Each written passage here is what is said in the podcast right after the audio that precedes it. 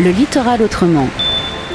Une série de reportages consacrés aux nouvelles activités maritimes en Bretagne.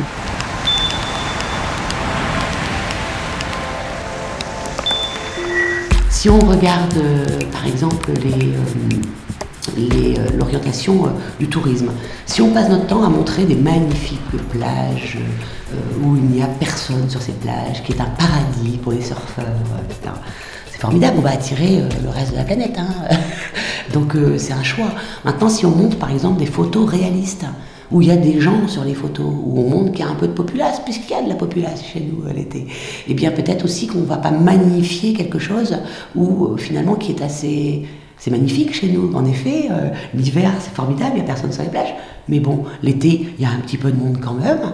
Euh, il faut montrer la réalité des choses. Je pense que si on a une communication plus réaliste et peut-être plus tournée, non pas sur la consommation directe des espaces, mais sur le slow tourisme, sur le slow food pour découvrir la gastronomie et les bons restaurants, etc., où on est un territoire en termes d'orientation, en termes de communication, qui est un territoire où on prend le temps de découvrir, on évitera peut-être les goulots d'étranglement, on renforcera aussi le lien avec les habitants. Repenser le tourisme. Pour Gaël Vigourou, élu à Crozon, il faut repenser les questions qui sont liées au tourisme. Les questions de logement et notamment celles des maisons secondaires, les questions d'emploi sur le territoire, les questions de transport et de gestion des déchets. Repenser le tourisme pour aller, peut-être, vers un tourisme vert, un tourisme durable et donc social. C'est ce que l'association La Soupape souhaite proposer sur le territoire. Pourquoi on a eu envie de faire ce projet-là Céline Philippe, éducatrice spécialisée et cofondatrice de la Soupape. C'est parce que on s'est rendu compte que euh, les publics qui sont un peu euh, en difficulté, un peu plus fragiles que d'autres, sont souvent euh, cloisonnés dans des institutions, dans des fonctionnements, euh, et que les gens ne se rencontrent pas. Et on a vu quand, euh, dans nos différents métiers, quand euh, les personnes se croisent, quand il y a une ouverture, quand il y a une inclusion, bah, c'est un super potentiel et en même temps c'est compliqué parce que les gens ne se connaissent pas, parce que les structures ne sont pas forcément adaptées.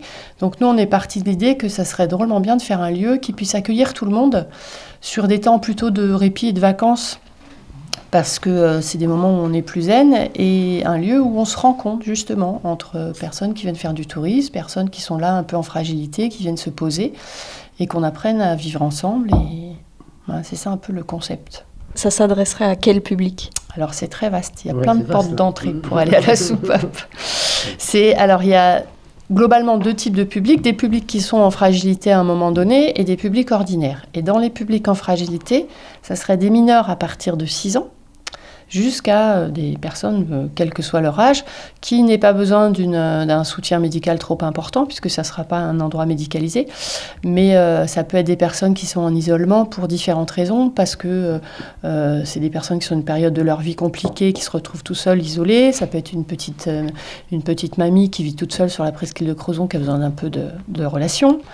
Il y, y, a aussi la, la notion intergénérationnelle. Thierry Letellier, éducateur de jeunes enfants à la retraite et co-créateur de la soupape. C'est-à-dire que on conçoit vraiment l'idée qu'il euh, puisse y avoir en même temps des gens du troisième âge, des adultes donc, euh, et des, mineurs. Pour nous, c'est vraiment important qu'il y ait euh, cette rencontre entre les générations. On pense qu'il peut y avoir vraiment un apport mutuel et puis donc il y a cette, population-là hein, qui est en fragilité.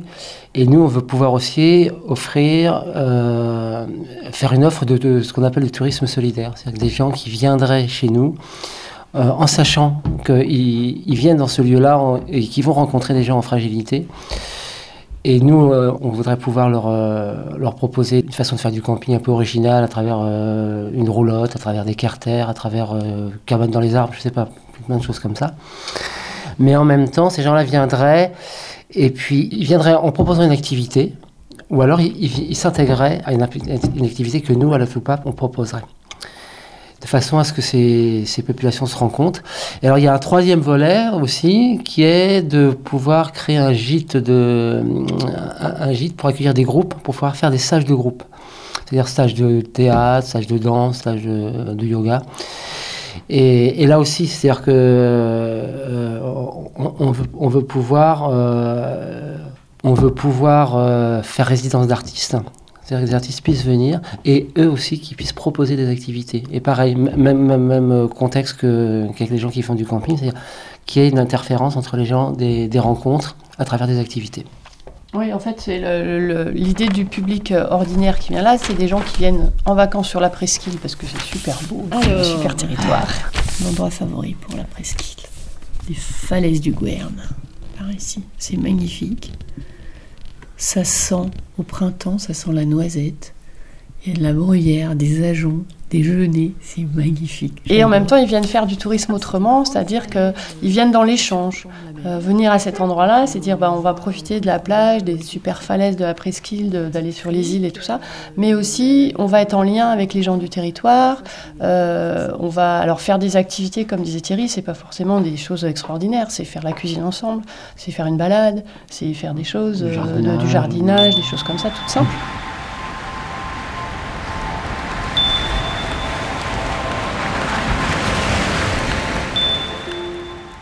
On est sur euh, euh, le respect en général, le respect des gens les uns pour les autres, quelle que soit la différence, et évidemment le respect du territoire.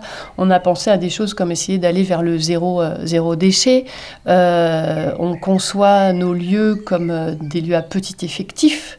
On est sur en tout 13 emplacements de tourisme entre une partie d'emplacements de, vides enfin vide où les gens viennent avec leur tente ou ce qu'ils ont, mmh.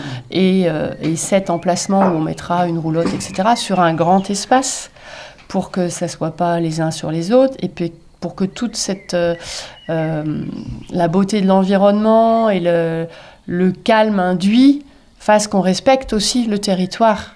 On n'est pas là pour faire de, des machines machine à tourisme à grande échelle. La, protection de l'environnement, ça sera, ça sera inhérent au projet. Enfin, pour moi, ça, ça, fait, ça fait complètement partie du truc. Quoi. voilà, euh, le, jardinage qu'on fera, il sera bio obligatoirement. Enfin, pour moi, c'est même, enfin, c'est même plus une question. Ça, c'est, voilà, ça, ça, fera partie du, du projet euh, obligatoirement. Et puis ça, ça vient vraiment dans, dans, cette histoire de respect en général. Quand on se respecte, on fait attention aux gens. Évidemment qu'on fait attention euh, euh à l'environnement, euh, aux voisins, mais aussi aux plantes, etc. Et sur le lieu, on veut qu'il y ait... alors c'est un, petit, un, petit, euh, un petit élevage, euh, pour être aussi en lien avec la nature, pour être en lien avec un potager, avec trois moutons, avec voilà, être en lien avec le territoire. Ce reportage a été réalisé par la Corlab avec le soutien de la DREAL et de la région Bretagne. Retrouvez-le en podcast sur corlab.org.